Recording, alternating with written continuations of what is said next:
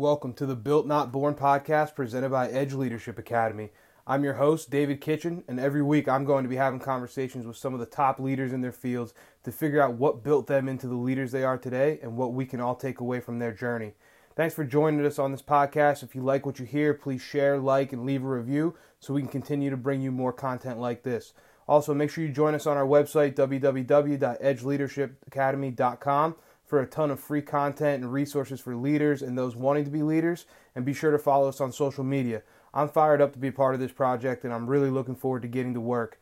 Leaders are built, not born.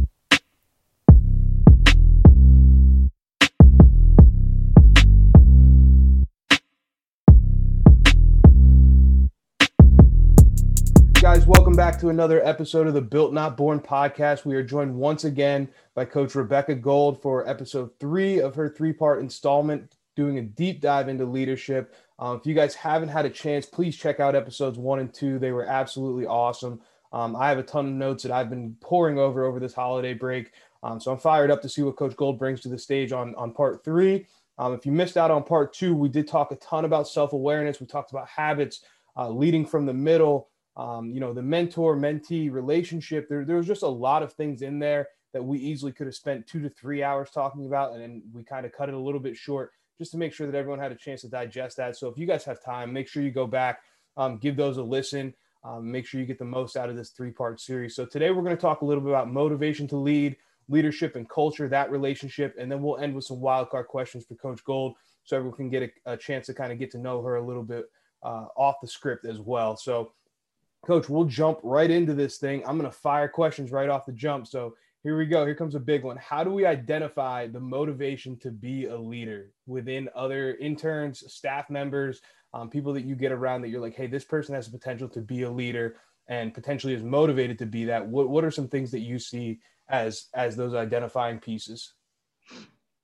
I think it comes back already to things that we've talked about in the previous episodes with um, helping or finding out their why like what are they what are they or why are they doing what they're doing?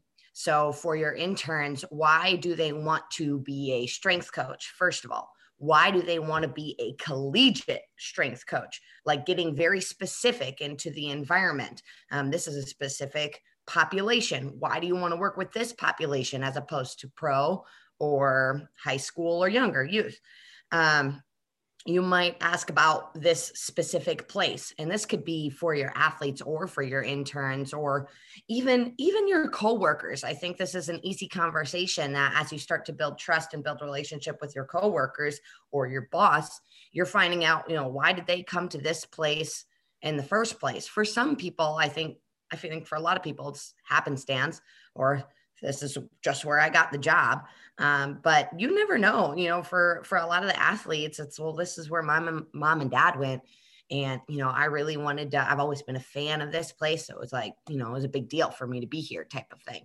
Um, so getting really specific and helping them figure out what their why is. And as you are able to ask those questions um, and you're listening to their responses, you're going to help them increase their self-awareness and and maybe form it into a, a way that says okay hey you this person you know does want to be the leader. They do care about the people around them and they want they they care to influence people in a certain way.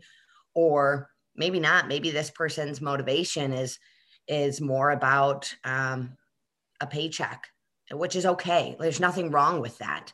Um, it's okay to be driven by the reward that you get.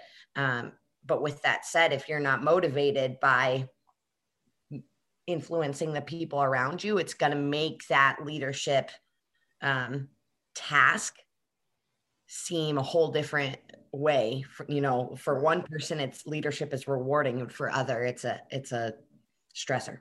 Absolutely. And I think, you know, I read a, a research article where they kind of laid out the antecedents to leadership and things that led up to that. Um, and one of them was personality. The other one was leadership, self efficacy, and then values. And then finally, quantity and quality of past leadership experiences. So those four things kind of came together. And I heard you hit on all of them in different ways within your answer. So we'll kind of break them into pieces and let's let's dive into each one first. Um, so everybody always says, you know, the introvert extrovert argument, right? That that introverts are not born leaders, extroverts are more predisposed to leadership. I don't find that true. Um, but I'd be interested to hear, you know, when you look at certain personality traits within people, what are some things that you see that lend themselves to leadership? Well, leadership again is all about influence. So um, I think people who see themselves as an extrovert or more comfortable speaking, you know, that verbal type of leadership or charisma maybe um, comes a little easier to them. Um, and that's something that they find rewarding is, you know, people liking them and, and being able to make people laugh or just being able to influence people. I mean, that's, that's rewarding for some people and that extrovert uh, the extrovert is somebody who that might come a little easier to. Your introverts, though, they might be able to lead by example a little bit better. Uh, a lot of times, somebody who isn't as comfortable speaking in front of people, they might be way better at, at observing and seeing and listening. So they'll they'll lead in in different ways. So kind of like you said, I think like you know I don't think that because you're an extrovert that makes you a better leader or introvert. I agree with you 100%. You're the way that you go about leading naturally is going to come different. Um, as that leadership matures, you start to make decisions and choices and choose to lead in certain ways. Um, and those ways, if you continue to mature and educate yourself with that leadership, those ways are going to flex with your population and who you're trying to influence. Absolutely. And that's what I was just going to say. I, I, love that you hit on that. As you grow, it's almost like you start to add more things to your toolbox and then you become more comfortable leading in different ways. Um, you know, and I, I think, like you said, that extrovert, when you first step into it, yeah, you're more comfortable in front of the crowd. You're more comfortable, you know, holding court, if you will, and, and talking to a group of people. Um, but that doesn't necessarily lend you to leadership as as it's truly defined. You know, just because you can talk to a lot of people doesn't make you a leader. And I, I, think at times, especially in our student athlete population and younger people, before you truly have an understanding of what you're looking for in a leader, um, that that loudest voice in the room ends up being the the de facto leader, and they just get in charge because they're the one that's willing to speak.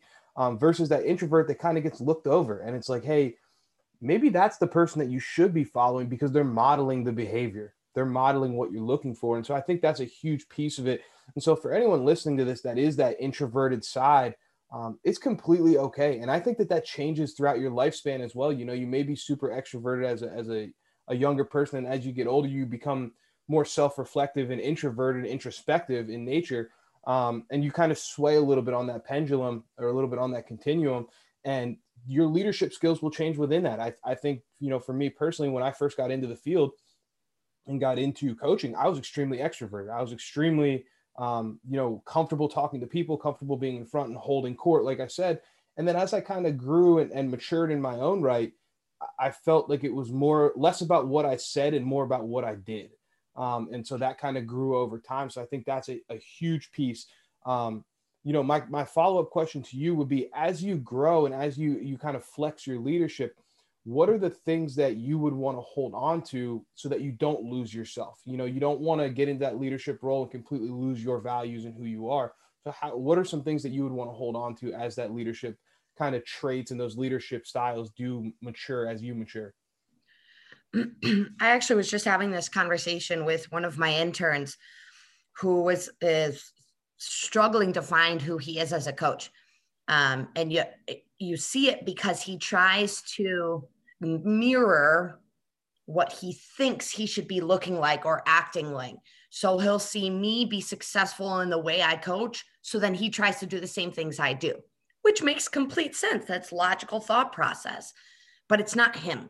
And because it's not him, it comes off disgenuine and not authentic and doesn't allow for a trusting relationship to be built. So, my advice for anybody who's trying to figure out how to flex their leadership, but hold on to themselves. What makes you you? That's the question you need to be able to answer.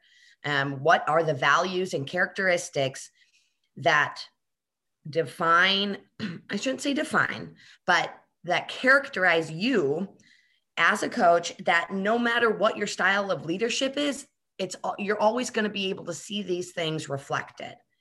So at the Citadel, um, Coach Donnell, he um eh, the first thing he taught me was the three T's, and I still use them to this day tempo, technique, and teamwork. And at first, that was more of like, okay, here's what you're going to see in the weight room. You know, we're going to work at a high tempo. We're going to put the highest um, quality over quantity with, you know, emphasizing technique. And we're going to work together as a team. You know, easy way to kind of describe what you're going to see when you come into that weight room. But the more I think about it, those describe what you're going to see in me no matter no matter if i'm having an up day or a down day and by that i mean some days when we're in the weight room depending on the context you know i want the music to be loud. I want energy to be high. Maybe it's a max out day so we're going to have this you know really high stimulating environment. Um, and some days we have a recovery day. So i'm going to put on yoga music and we're going to stretch and i'm going to teach you how to breathe. That's a lot of a diff like that's a huge huge different difference in environment. Um, but no matter what you're going to see us working with a sense of urgency to be productive in our specific goal. Right. you're going to you're going to see an emphasis on technique. I'm going to coach the crap out of anything. It doesn't matter what we're doing i'm coaching the crap out of it.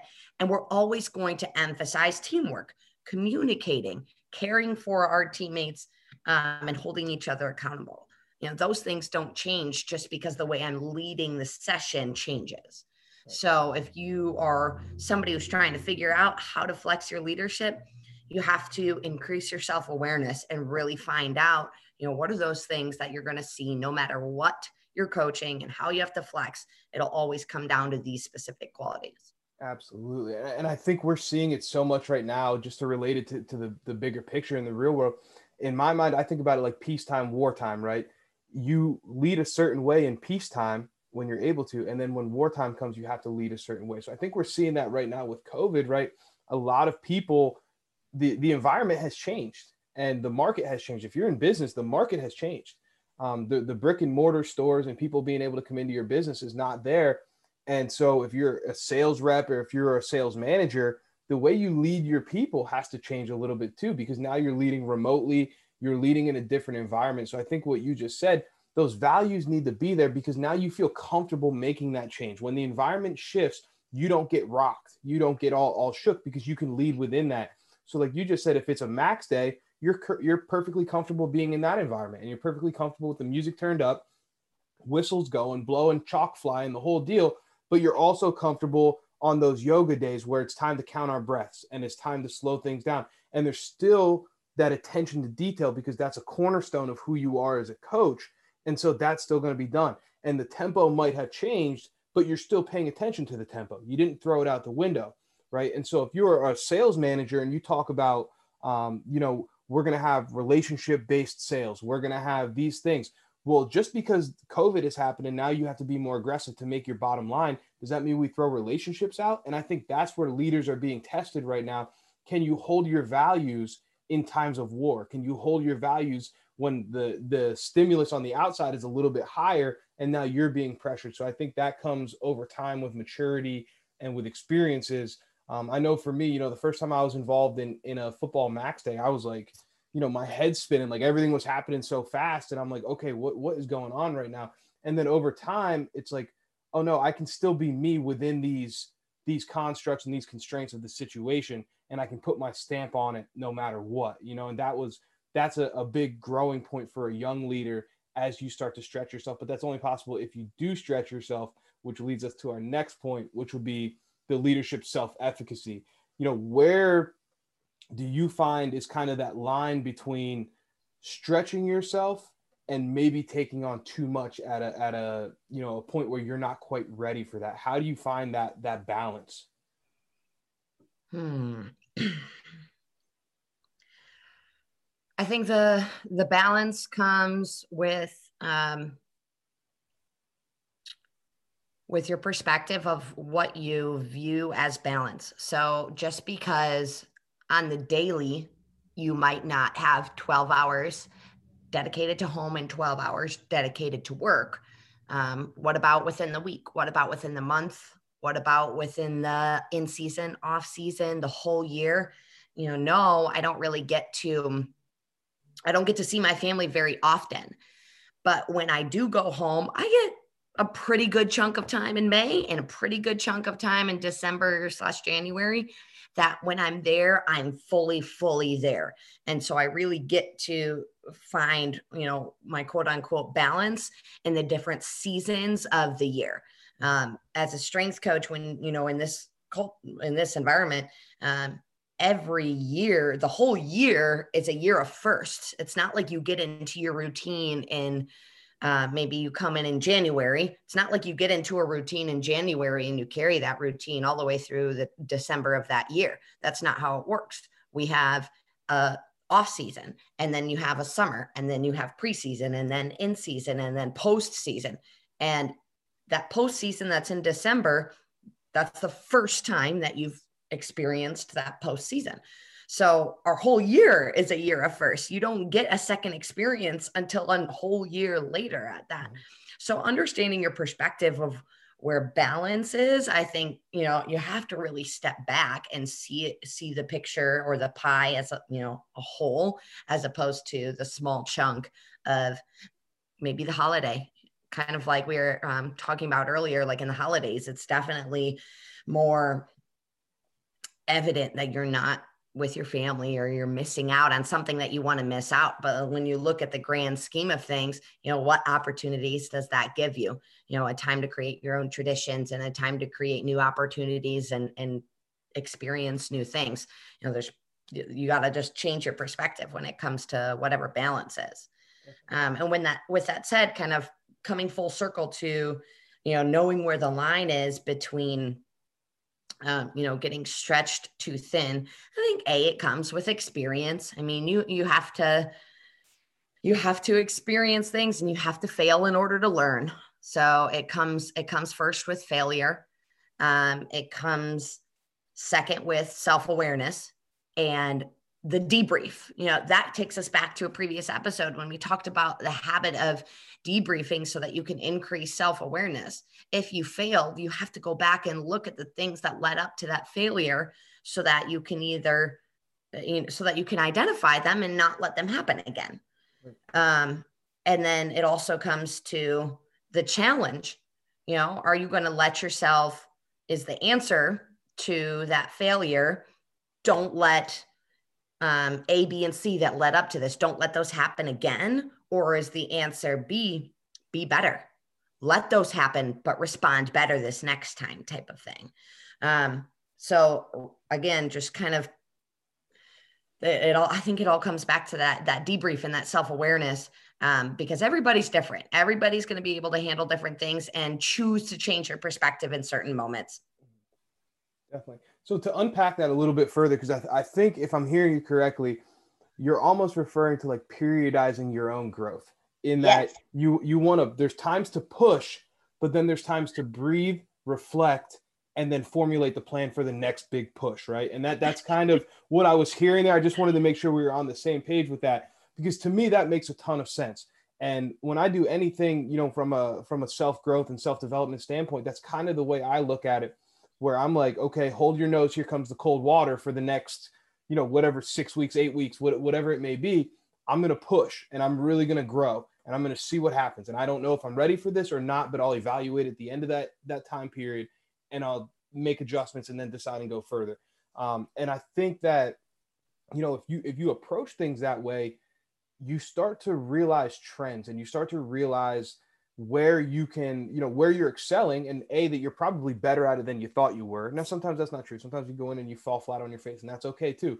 But I think you identify trends and you start to identify, like, hey, if I put X, Y, and Z on my plate and I get pulled in this direction too far, I lose sight of D over here. And and in our case, what we're talking right now was if I put everything into my job, I lose I lose connection with my family a little bit for a second.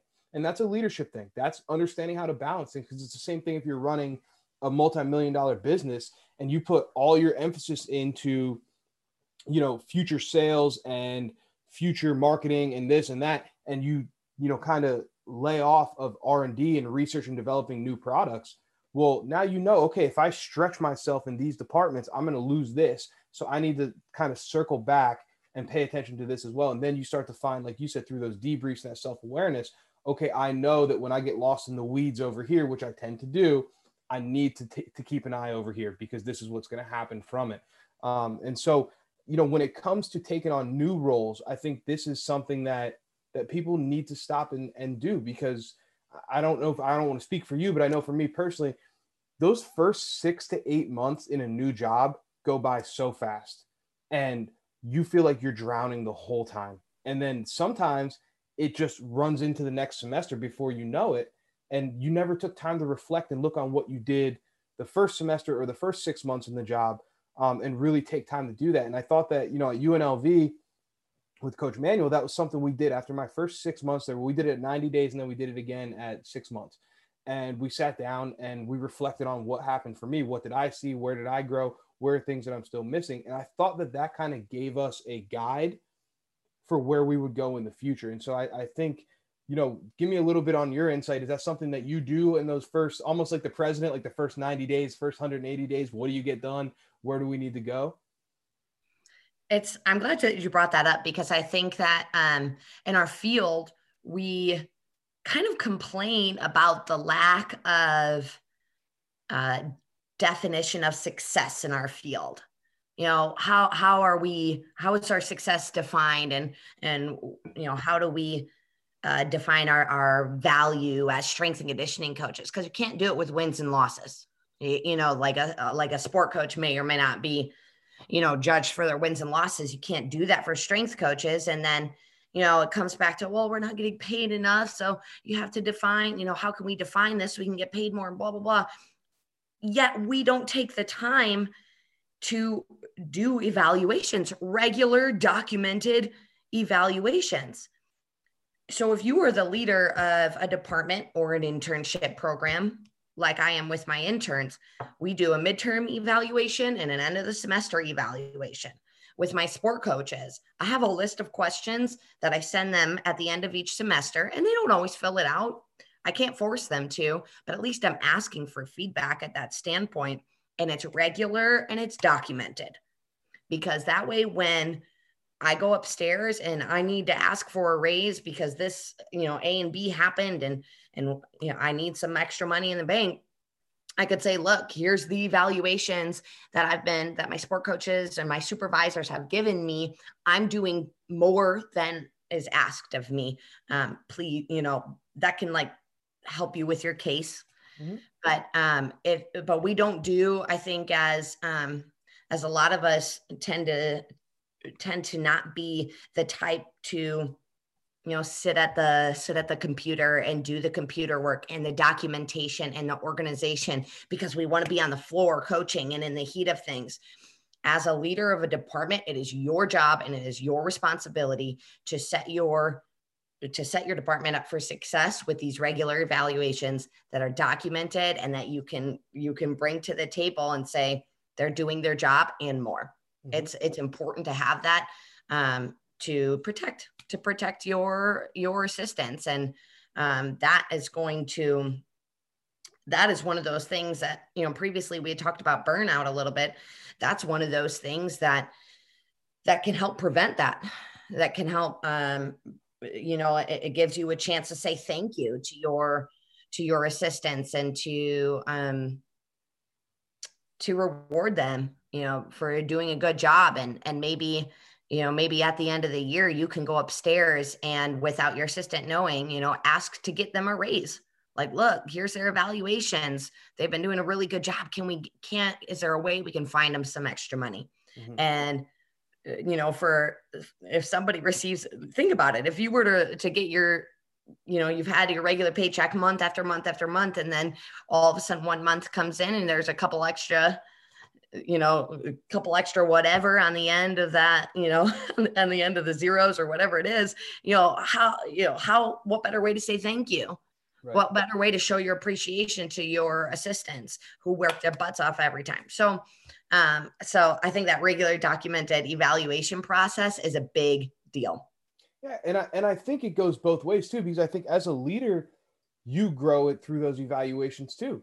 You start to realize what you're looking for in the people below you, and also where you're maybe missing as a leader. And I think the biggest question that I always loved being asked by, by Coach Manuel, and it was something that I then used when I started to have my own assistants, my own staffs, was the biggest question we always ended with was, what do I need to do more of? What's and he had about four or five questions that were like, what am I doing well?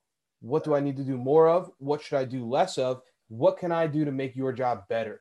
And I think, you know, as a leader, sometimes we miss that piece of asking for feedback down the chain to get our own processes in order, you know, and it's something because a lot of times you're you're focused on the big picture. That's your job. You're supposed to be. But we also have to take care of our people and take care of the details. And sometimes those details get lost if you're not asking for that feedback. So I think those evaluations that you talk about are a huge piece for you to also grow your leadership, your self efficacy, your self belief in yourself as a leader to hear that because now you can grow off of those points and you can use those as jumping off points for your future and you can double down on your strengths. Hey, if this person tells me I'm doing a great job connecting with him or her and I'm taking care of their people, okay, well, then I know I'm doing that well. Maybe I'm not doing a great job laying out clear expectations on actual projects. So that's something I need to get better at. And you can kind of self evaluate. So it also, it almost serves as kind of a, um, a microwave version of self awareness for you if you're willing to read it and look at it, right? And I think that's that's big as well. And I, I was watching, I don't know if you've seen it, um, Nick Saban and Bill Belichick, they did a, an art of coaching documentary on them. It was awesome. Um, but Belichick, after his season with the Patriots, and we all know the NFL business doesn't stop. There's no down season for them. They're always going. Um, but he takes time and he goes up to, I believe it's Nantucket or, or wherever, you know, wherever multi-million dollar people live. I don't, I'm not familiar with that type of lifestyle, but he goes on his boat, which I assume is probably a very nice and big boat. And he takes time and he does his evaluations out there. And he'll go out and do staff evaluations. He'll do a fishing trip. He'll watch film. He'll do all these things. And then he comes back to the office refreshed and reinvigorated, ready for the next season. But he also used that time for self reflection and self awareness um, and you know, ultimately, again, every year he feels like he comes back, and he said this in the documentary. I come back with five or six new ideas on things that I missed on, and five or six new ideas on things that I didn't realize I was doing so well at. And I think you know, in our culture, sometimes we're so quick to talk about what we don't do well, but we don't spend enough time looking at what we do do well, and and that is going to build your self efficacy as well. It's focusing on your wins. You know, focus on those things um, and so I, would like to hear kind of your perspective on, you know, evaluating yourself. What are what are some of the things? Do you spend more time on the positives or the negatives? And and you can be honest with me here. Um, is it something that you know you look to be super critical on yourself, or is it something where you give yourself a little bit of grace? Because I think sometimes people fall on either end of the of the spectrum with that. Whenever I um, am doing my own self evaluations. like using the podcast that we did previously for an example, I had to listen to both podcasts several times. Like I was listening to them over and over and over again because at first I keep I'm picking at what I didn't like about what I was doing. And I'm like, oh, I didn't like this. I didn't like this. And I didn't like this. And pretty soon I noticed myself getting into this downward spiral of like, uh, you know at the end at the end of that spiral i'm like why am i even doing this? Like am i am i even qualified to be doing this leadership podcast? Like blah blah blah blah blah. And then i had i actually i called up my brother and i had him listen to it and uh, and his wife. And they're actually leaders in their own environments. He works um, as an uh, as a salesman for, at an electrician company. Mm-hmm. and uh, and she's a high school teacher and coach. And and the feedback that they gave me was it, it was funny it came down to like just be confident. Your the content is good. Just be confident confident in what you're doing. And and after i had that conversation with them i went back and i listened to them again and then all of a sudden i can you know i can see oh yeah i did do this pretty good or oh it wasn't as bad as i thought it was and all these other things. Um, so i think a you know, don't just evaluate yourself for a task or something that you did just once. You know, maybe listen to it with focus on listening for some specific things. And then the next time you listen to it, listen for some other specifics. And then the next time, maybe it's different specifics. Um, because when you're focusing on specific things, you will find specific things. Right. Um, and so and and when like what am i evaluating myself on? Um, that comes down to kind of those same qualities and characteristics that i value about myself that i want people to see no matter what. Mm-hmm. so you know what is again what's most important to you? No matter what you're doing what do you want people to see type of thing. Um, and when you know those about yourself, then that gives you room to um, to debrief with purpose. Yeah, no, that that makes a ton of sense, and and I think you know sometimes we get so caught up because we're in it. Whether you're again, it doesn't matter the industry. You can be coaching or whatever. You know the intricacies of of what you're doing, and it's great to hold yourself to a high standard. But I think we're so quick to jump on ourselves for the negatives and we're so quick to almost get into like you were just saying that negative feedback loop where it's confirmation bias you're looking for things so you're going to find them um, and then we start to question who we are we start to waver and you know negative things can come out of that versus if we look at this and we say you know okay for every negative i'm going to name a positive as well. Or you know if you if you're not into that whole balancing then maybe you do two negatives and one positive. But regardless i think it's important to identify the positives of what you're doing and what's going well. And then how can you build upon that? How can you take that to the next level? And then what things do you need to fix? Um, but i think if you don't if you don't honestly give yourself a little bit of grace of like hey okay in the first six months this was the first six months of me in deploying this new skill yeah it sucked at times but it doesn't mean i throw the skill out right you have to give yourself a little bit of grace it's like okay i'm learning here's where i messed this up here's how i can build upon it but again, it's like you said, you can't go into it and try and judge the whole pie every time. Like you have to go in and let's let's check. You know, if you if we're talking about pies, let's talk talk about the texture first. How's the crust? Okay, the crust is there. What's going on with this? What's going on? And then you can start to build from it um, from that standpoint. But I think you know if you try and take it all on at once, it's just it's daunting, and you get caught in these negative things, and you're like, I suck, and then all of a sudden you're in this imposter syndrome feeling where you're like, I don't belong. Should I even be doing this? Um, and and I go through it as well. You know, there's there's times where people raise an eyebrow at me. They're like, "You're 28 years old and you're talking about leadership. What have you done?" I'm like, uh, uh, "Well, you know," I get, and then all of a sudden I'm I'm thinking, I'm like, "Wait, am I qualified to do it?" And then I sit back and you have to break it down. It's like, well, here's the reasons why. Here's the reasons about this. Here's the education that I've had, whatever it may be, to back it. And you start to break out of that that imposter syndrome feeling. Um, but it is there if you try and judge the whole as a whole you, nobody's capable of doing that. You know, nobody is. And, and so I would challenge everybody be positive about your positives and start listing some of your strengths out as well and see how quickly um, you feel a little bit better about your negatives because now you can you can find ways to leverage your strengths into working on your negatives. Um, and so I think that's that's a big piece of it as well. So, coach, I, I want to shift gears here and we'll talk about leadership and culture because I think this interaction is and this this uh, relationship between the two is so huge. So I'll have you just jump it off. I'm just going to give you a softball question and then we'll kind of go from there. Just give me your thoughts on the relationship between leaders and culture. What, what, what comes to mind? You know, you can have take a couple minutes and, and just spew it and let me know your thoughts on that. And then we'll kind of, we'll build from that. I think uh, the first step here is to define those two. Um, because I think that some people use them interchangeably, like, oh, like your culture, your leadership, blah, blah, blah. Like they, you know, they'll in casual conversation, they get used interchangeably, and they're two very different things. Um, although very closely related, they are very, very different.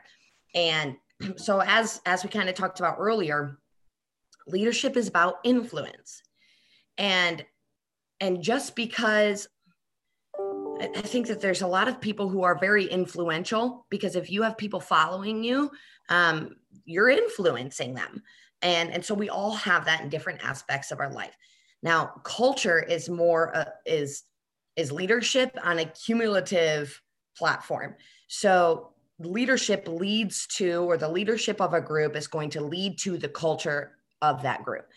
And and your culture is I, I define culture as like the sights and the sounds um, and the emotions of the character uh, uh, uh, that characterize the environment um, when you walk into a certain place, um, and and it's not characterized by the location; it's characterized by the group of people, and it's characterized by their habits. And just to reiterate, we talked about habits, you know, being the routines of the people within that environment and the things that they do regularly over and over and over again. So, so with your culture being that, you know, the leadership on exponential standpoint, um, you know, leadership on steroids, you know, what you see in your culture is a direct result, is a direct result of the leadership. So if you're seeing a bad culture, you need to look at the leadership now, that leadership can be using our teams as an example, you can look at your captains, but who is leading your captains? Who is, you know, and then so that's your assistant coaches. And then who's leading your assistant coaches? Your head coach. Whatever you're seeing at that at that level of, of what you would consider to be your team's culture, it's time to look in the mirror and ask why you're, you know, what are you doing that's influencing that? Because you are the influencer and, and it's probably unintentional but whatever you're doing is is influencing that type of behavior down the chain. So after now that we've kind of distinguished the two the two i think the next step is um is is learning how to you know how do we teach that? A like we've talked about before it, it starts with an increase in self-awareness for yourself but then you also need to lead your other leaders you know lead down the chain to learn how to increase their own self-awareness. And i think that that looks differently um, when you're working with maybe your staff members versus um, versus your athletes. Because with your athletes i mean you can say sit here we're going to talk about this and you can teach them like classroom style. You know you can present topics and definitions and you know you could do that with your staff as well i don't think a lot of people are, are wanting to do that um, I think it would be very helpful. But if you don't want to do that, a lot of that will come down to, um, you know, what are your habits? Again, how are you leading by example? Um, talking about vulnerability. If you're if you're more vulnerable, your those you are leading will also be more vulnerable. They'll be more genuine and authentic in your relationship with them, but also they see the success of that relationship and then they want to create that relationship with those that they lead. So it works down the chain um, in that manner. When it comes to teaching your athletes about it, I think it comes down to four steps. Like A, you have to define it. Um, and and you kind of have to spoon feed the information, right? Because our athletes, you know, it's not like you're going to sit down with your athlete for an hour and you know with them as a group and say, okay, class, here we go. You know, you don't have time to do that. But um, I think one of the problems in in athletics is this idea of like buzzwords, you know, like buzzwords meaning culture, commitment, intensity. You know, people, you know, I'm motivated, I'm inspired. You know, your athletes say they're committed. You know, do you, are you committed to this? Yes, I'm committed. Okay, what does committed mean? And they look at you like, uh, you know, they can't define it. They don't actually know. So the first step is that you have to define whatever whatever those buzzwords are. And from there, after you've defined it, you have to talk about why it's important. You know, why should they care about what this means? Why should they care about um, about you know why we're investing our time in this thing? Um, with my teams at the end of their lift, I'll have a 10 minute Think Right Tuesday where I bring up a concept. We talk about, you know, the definition of it. We talk about why it's important and why they should invest their time and why they should make sacrifices for this. Like that's why we're talking about it because it's important and these are the reasons why. Um, help them, give them a self check tool. You are doing this if this. You are not doing this if if you see this or you know some sort of strategy or tool. And then at the end, you're connecting the dots right? Now you're summarizing, saying, okay, remember, we're doing all these things from a self awareness um, standpoint because you care about your teammates because we're working towards a team goal. Now, for those of you who are not in the team environment or with coaches like that, like I said, that's an easy way, that's an easy four steps to implement with any group of people that you're leading. Awesome. I and you hit on so many things in there that that align perfectly with what I believe. So we'll start unpacking this from the beginning. Um, you talked about you know cultures within the organization right so you have and we'll, we'll use the team example we'll stick with that so you have within your team you have your coaching staff your support staff your student athletes etc right so there, there's different cultures within that i think in, in, my opinion and you can correct me if you have a, a different one here but i think the closer that all those cultures are in in um, you know the way they operate i think the more efficient and the more effective your whole organization is so if you have a culture of, and we'll use accountability since it is one of those, everyone loves that buzzword.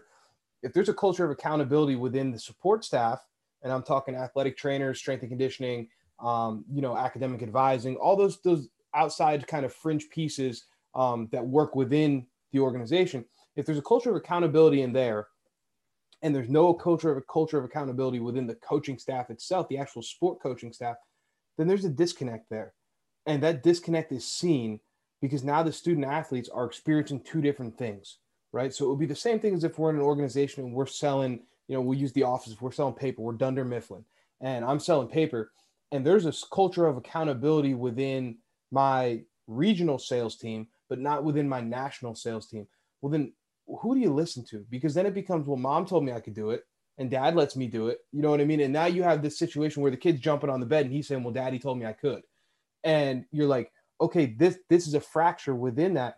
And so I think as a leader, you have to do a great job of managing those cultures are going to exist within their own. There's always going to be, you know, smaller ecosystems within your your large scale organization. That's part of it. There's going to be a your freshman class is going to have their own culture. Your sophomore class is going to have their own culture. Your your junior class, so on up. You have to manage those things so that they align within the group culture. You have to because if you start to see fractures within those, it's just going to lead. It's like poking holes in a boat, right? One, every little one pokes another hole. And then sooner or later, the whole thing pops and now you got a big problem. So I think as a leader, you have to do a great job to acknowledge that and understand that there's going to be individual, you know, I don't want to say clicks because you don't want to create clicks, but there's going to be individual ecosystems within that where there's interactions. Um, and you have to manage all of those. So if you're the top level leader, and we'll use the team example, if you're the head coach, there has to be continuity in the way that your student athletes are dealt with from a support staff side, from a coaching staff side, from a within team, you know, accountability side. All those things have to be on the same page if you want true accountability. Because, in my opinion, and this leads to the second point that you talked about, you have the leadership which sets your culture. I, I truly believe that your leadership sets your culture. Your culture defines your habits because that that your culture defines what's acceptable and what's not acceptable. Your behaviors within that defines your habits. Your habits are going to define your results at the end of the day. So if you're a, a head coach and you're at the top of that chain, you're the leadership, and you're not managing the habits that are going on within each individual culture, you're going to miss out on results that you could have. You know, and I, I think sometimes that that gets missed, um, and coaches kind of are so focused on what I need to get done and what we need to get done on the field or on the court or in the pool. And they miss on some of those other pieces. And then they wonder why, you know, X, Y, Z result doesn't show up. Now, am I saying you're not going to win because of these things? Not necessarily, but could you win more because of it? Yes. If it's all on the same page, yes, 100%. And if you look at those great cultures, you know, in, in books like Good to Great or the Culture Code or any of those things, it's it's uh, extremely consistent across departments and across the organization in the way things are handled. And I think that that's a huge, huge piece of it. So I'd be interested to hear kind of on your side, like what are some things that we should be doing as leaders to manage those individual cultures, right? Because even for you as a strength coach, you have your internship department. Those interns have their own culture within themselves. There's always a pecking order, there's a hierarchy, there's a leader within them. And it's great to see that. How do you manage that to make sure that everybody is following the same vision? Okay, so first and foremost, it comes down to really great communication, communicating those standards um, and expectations up front. And we've talked about that before. Um, here's how I expect you to operate. Here's your here's your job. Get it done. Um, within your tasks of or however you go about getting it done, um, these are the values of us as a group. And when you express what we value as a group, that empowers those smaller, um, what was the word you use? Kind of ecosystems. Ecosystems, yeah. Those, it, it empowers them to make decisions because they can you make those decisions based off of those values that make decisions that align with the values of the overall goal and department and who we want to be and who we want to represent ourselves to be. It's our brand. Here is here is our brand. No matter what, you know, in this strength and conditioning department, we are going to work tempo, technique, and teamwork, no matter what. Now make your decisions based off of those things. Now, is it absolutely 100% foolproof? No, but it is definitely more consistent than just like, hey, you know, don't make any bad decisions. Good luck. Because it and it's better than and it's better than micromanaging. Um, because especially I think um, when we have a lot of responsibilities, as as you will, if you are the head of a department or a organization, you'll get distracted by managing so much that you forget to lead, and because those are two different things. And um, if you allow those distractions to to overtake and take away from your leadership, it takes away from the trust that your subordinates or you know i don't know if that's a great word to use but um, that your your employees and your or your athletes or your assistants or whoever it is takes away from the trusting relationship that you've built with them. Um, and at the end of the day all everything comes back to trust. I have to uh, it's about consistency. You know i have to trust that this is what i'm going to get from this person every single day. I have to trust they said that they care about me so i have to trust that the decisions that they make are aligned with with what's going to be best for me. Um and and when it comes to you know there's so much that goes into just building trusting relationships but you know keeping your commitments you know over under promise and over deliver. You know th- that's a, an easy way to stay consistent Like i said earlier clarifying expectations having integrity don't gossip don't um, or apologize apologize when you do something wrong or with when you mess up or something didn't work out the way you you expected it to um, all of those are, are little things that you can do to fuel that trusting relationship. And then that will work its way kind of up the or down the chain, I should say. Coach, you I'm so glad that you you hit that. I was so excited over here listening to that because you hit exactly what I wanted to bring out. And that was the values piece that your values should manage every single ecosystem within and every, every single single culture within your culture, within your, your large scale organization. Your values need to be reflected in everything that you do and in all of your habits, no matter who's doing them. So if you're one of your habits and one of your values is, um, you know, attention to detail, and you're the head basketball coach or head football coach or whatever, and the the athletic trainer forgets or doesn't have any tape with them or tapes incorrectly, that needs to be addressed because that is your value. Your value is attention to detail. Those types of things cannot be overlooked just because it's it's you know kind of outside your immediate culture. It all has to be addressed. And so I think when you hit on that that piece, I, if if you guys are listening to this, go back and listen to that again because that is one of the most influential things you will hear as a leader. Your values need to be reflected throughout your entire organization, from the janitor to the CEO from the head coach to the student manager. Everybody needs to exemplify your values. Otherwise, they are not your values. So stop using the buzzwords. And I'm, I'm getting on a tangent here. I'm getting fired up. Stop using the buzzwords of tough, committed, attention to detail, whatever your, your hashtags are. Stop using them if you're not living them. And if everybody in your organization is not living them, then they're just they're just words on a wall. They're words on a t-shirt. They mean nothing. Um, and, and so that to me, what, what you said there with the value piece, those are your stated culture. That's what you say you're about. Your experience culture is what goes on on a day to day. What does it actually look like? What does your culture look like in real life?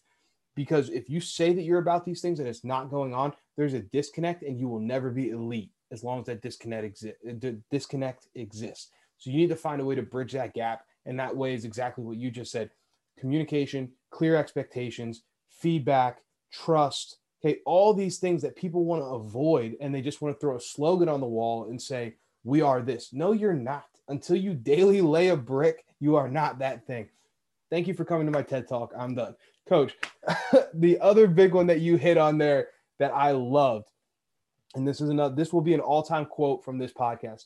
Don't get so distracted managing when you need to be leading. That is huge. And I think that that happens so many times when people have so much on their plate where their only answer is to take control over things that they can take control of, which is micromanagement versus leading the big picture. Empower your people to make the right decisions and then trust them to do so. Um, and that piece right there is exactly what you said. Don't get distracted managing when you should be leading. And I think that, you know, in order to do that, you have to do what you said, which is build trust, build relationships, build the values to a point where you know that these people believe in your values. These people are free to make their own decisions within it because your values will be exemplified through their actions. And you don't have to worry about it then, right? And, and so I think, you know, coach, we, we could have just recorded that little five minute segment and I would have been completely thrilled with the way this whole project turned out um, because that was awesome. So thank you so much for bringing that piece out. Um, I want to talk a little bit about what you said with with clear expectations and laying out the culture and then exemplifying it. I'm going to throw kind of an analogy out to you and, and you let me know what you think about it here. When we when we write out these expectations and when we define who we are and what we're about and what we expect, right? To me, that's getting it in the head. At the end of the day, if you want culture to be believed and be be you know uh, executed, it's taking it to the heart. So it's taking it from the head to the heart. That's what I what I truly think of when I think of culture. And so give me a little bit of insight of, you know, how, what does that process look like? Getting it from that, that clearly defined expectations and goals and, and values to the execution of, you know, what, what's kind of in the middle there, because it's easy to say it on paper, but how do we make that a real thing? I think the first step in that process is communicating it in a way that your audience hears you and you're for instance, our athletes are going to hear, like you could give them the same same cue, but one kid's going to take it different than the next kid and then the next kid. And some kid, you know, the first one might really, you know, benefit from it where the third kid still doesn't get it. It didn't, it didn't hit home with them. So understanding, understanding, you know, those who are, who you're trying to communicate this with, what, what drives them, um, there's there's plenty of research that goes out um, about like the different types of motivators and and ways people are driven. Um, so it's your job to kind of figure out those people you know what actually do they do they really value? Um, and i think it it take that takes a lot of work because most of your i mean if you were to like have your athletes fill out a questionnaire at the beginning and you were to ask them what drives you? they'd be like um not having to run you know they say things like that. So so um a i think it's important to know um, that or it's important to communicate it in a, a thousand different ways so that everybody can actually take in that knowledge and have it in their head. Now when it comes to it, i think that builds the bridge to getting it to the heart. Um, there if it if it actually means something to them if you know what drives them if you know what's important to them then you're able to connect the dots between um, here's the knowledge and then here's why it should really mean something to you. Here's why you should sacrifice um, so that this so that this can happen. Or here's why you should sacrifice it and live this value daily make decisions daily that align with this because it's going to help you with your specific goal. It's going to help you with means the most with what means the most to you. Um, and and just the way it, it all it really just comes down to how you're going to communicate that information. Now after it's been communicated and after you've built those relationships and, and kind of hopefully you've gotten it to the heart that's where accountability comes in because um, everybody makes mistakes. So even if they truly do you know, especially if you're like, who, who are you working with? For me, I'm working with college kids. They, they're gonna, they're always making mistakes. Like, of course they're gonna make mistakes. I make mistakes. We all make mistakes. So it's, but those mistakes have to be, have to be addressed. And like you said, like you have to hold each other accountable. But what does accountability mean? That's another buzzword in, in itself. Um, just because you're holding somebody accountable doesn't mean that you're punishing them. It doesn't mean that you are in their face, making them feel bad, being demeaning. You know, there's a difference between de- being demanding and being demeaning. And part of being really demanding is high, holding people to a high standard. And when when they mess up, it's addressed. So you go and you talk to them, you have a conversation. And and you know, when God says you you address these problems at first one on one, and you you don't have to you know you have to you don't have to go in front of the whole group of people and be like hey you know this person made a mistake blah blah blah blah blah. First address it with them one on one hey look why did you do this? Why did you make this decision? Here's how it negatively affected us um etc etc then maybe you say hey i'd really like to bring this up to the rest of the group because i think everybody would benefit from this lesson that you learned from failing.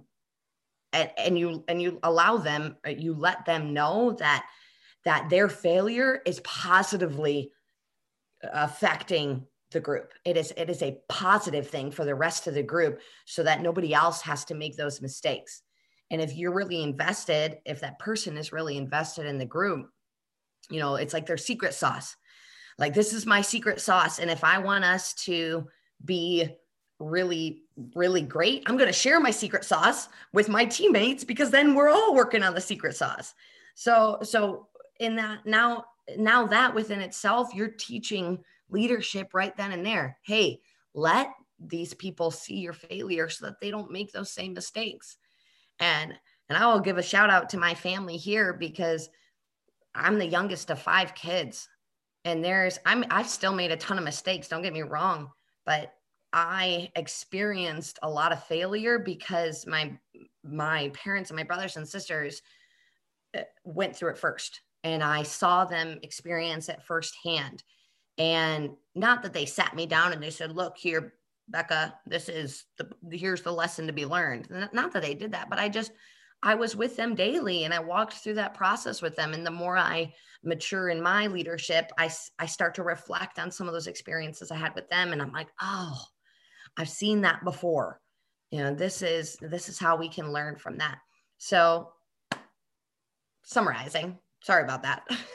Communicate in a way that they will hear you and understand you and then be hold accountable. And it has to be daily and it has to be everybody has to be held to the same standards you can't have you can't have special standards for said person because they're producing you know more money or they're you know, making really great plays. Um, every everybody has to be held to the same standard, and it has to be held consistently. There cannot be there cannot be exceptions here, there, and the other place because otherwise, it's like you know that they're kind of you know the athletes walk in like, oh, I wonder if she'll catch or uh, uh, I wonder if she'll hold me accountable this time. And then where's the trust? They have to be able to trust that you're going to hold them accountable every time. Hundred percent. I and at the end of the day, the, the main takeaways that I, that I hope everybody hears from this is that culture, like leadership, is a daily decision and it is something that has to be watered and it has to be continuously tuned up and continue to be worked on from different angles. It is never a finished product. Culture is never a finished product. Leadership is never a finished product, but your culture will be a reflection of your leadership. At the end of the day, your leadership and your values of your organization will be reflected in your culture. So for those of you guys that are taking over a new organization or looking to change an organization, make sure your values are what you want reflected and then work on it daily because whether it's good or bad, it's going to come out in the wash and it's going to be seen. Um, so figure out, you know, who you are, what you're about, what your organization is going to be about, and then work on that daily. Um, so, coach, we'll finish up here. I, I don't want to keep you too long. I know you're a busy lady and you're enjoying enjoying the the limited time off that strength coaches have. Um, so we'll hit you with some wild cards here quick hitters. I just want first thing that pops to your mind. So, first one here what does the word legacy mean to you, and what do you want your legacy to be? My definition of legacy really comes from what I learned it to mean at the Citadel. And your legacy, I see it as my last name. I, I see, you know, the name that's on the back of your jersey, like that's who, that's who you represent. Um, and so what do I want my legacy to be? I want I want my life and my legacy to be a reflection of God. You know, of course, of course I want my last name, you know, that first thought process. You know, I want to represent you know my parents and my brothers and sisters and and that's like of course i want to represent them well i want people to see me and be like man her parents raised her right i want people to see that um and and then when i took on my husband's name you know i want i want people to the way I live my life, I want people to be like, man, like, like he must, they must be, you know, work together great and like just be a great reflection on him and on his family because now that's a new responsibility for me. You know, I want to represent his his parents and his brother. Like I want to represent them really, really well. But at the end of the day, I want, I want the way I live my life to be a reflection of my faith in God. And I want to see everybody in heaven someday. So I want I want my life and my legacy to point people towards God's words. I can see everybody in heaven someday. Love it. Love it. Next one. What's the best piece of leadership advice you've ever received? This was this is a hard one. Um, obviously, um, with all the stuff that's out there about leadership and that we've talked about even in just these three episodes. Um, but when I really, really sat down and thought about it, it brought me back to not something that somebody said to me, but it was written on a note. When I was a sophomore in high school, um, I did not make the varsity basketball team, and I was extremely upset about it because my freshman year I had made JV, and I I was I did really really well on that JV team, and I fully expected to make varsity my my sophomore year, and all of my teammates made varsity that next year except for me. They kept me on the JV team, and so I had to get used to playing with a whole new group of people and I was upset about it. I was so mad. And I went into that head coach and I said, Coach, I was really expecting to make varsity this year. You know, why? Why didn't, what do I need to work on to be ready to play on that varsity team to, to make that varsity? And he said, okay. He's like, let me think about it and I'll, I'll write down some things and, and get it to you. I said, okay. It was like that was at the beginning of the day. That was before school. After like my third class of the day, he calls my name over the intercom and I go into his classroom and he hands me like this little like scrap piece of paper. Like it's not even like it was like this big extravagant. It was just a little scrappy piece of paper with like three little handwritten notes on it. And he didn't expand on it. He just gave it. He said, "Here, take this and and you know work on these things." I said, "Okay, thank you." Took it and left. Didn't look at it till later that day. But on that piece of paper, he wrote that I was selfish. And I could not believe it. I'm like, the nerve that he has to call me selfish. I'm the only one that's in there. I'm shooting free throws extra. I'm practicing like crazy. I'm always in shape. I'm the only one in the weight room. Like, how dare he? Like, I don't understand. I'm I'm not even that good at ball handling. So it's not like I can be a ball hog. Like, I don't know. I'm like, I don't, I don't understand this. And at the end of the day, it took me a long time to go in and ask him to expand on it because I was so mad. And at the end of the day, this is what he meant. He said, Don't be selfish, bring people with you. If you are doing all the right things, but you aren't bringing anybody with you, it's selfish. And that's hard. That is, I still, I still get goosebumps thinking about it because I just remember that, that feeling, that kind of light bulb going off. Um, but I, it still stands true to this day. If I get mad about, if I get mad about people around me not doing the right thing, and I, I'm like, well, I'm doing my job. You know, I'm not, if I'm not bringing anybody with me, that's selfish. And I don't want to be selfish. You know, I'm supposed to be servant leader here. Okay. I can't be doing that. So, so best piece of leadership advice came from my high school basketball coach. Don't be selfish. Bring people with you. That's awesome. That's an awesome story. It's an awesome story. It's crazy how things that happen in your youth um, kind of shape who you are. I had, I had, a similar one that I talked about on a previous podcast where I was a, a three-year starter on a on a very good high school team, and um, you know was was expecting to be a captain. We had the vote, and I got called to the coach's office, and I thought I was going to be a captain. I thought he was going to tell me that I was a captain. I walked in, and he said, uh, "Did you vote for yourself?" I said, "No," and he said, "Well, you're not a captain. Do you want to change your vote?" And I said, "No," and and you know whatever. We had a conversation stem from that, but it's crazy how th- those types of experiences at, at you know between the age of 15 to, to 18 can mold so much later in life and can come back and, and you look back on it now and you look at it and you learn the lesson and you're like no there it is again okay i need to it's just the world reaffirming like hey you forgot about this for a second. Remember remember this. So that that's awesome coach. I appreciate you sharing that. Um, last one here. If you weren't doing what you're doing so if you weren't a strength coach um, where would you be? What would you be doing? I'm sure I would be teaching or coaching in some way, shape, or form uh, because that's what I enjoy doing. And uh, it's like no matter what I do, like even when I was working at Subway, you know, I was I was always like trying to teach people how to do things better. probably not always, you know, like people didn't always probably enjoy that, but I would probably be teaching or coaching somewhere, but definitely closer to family.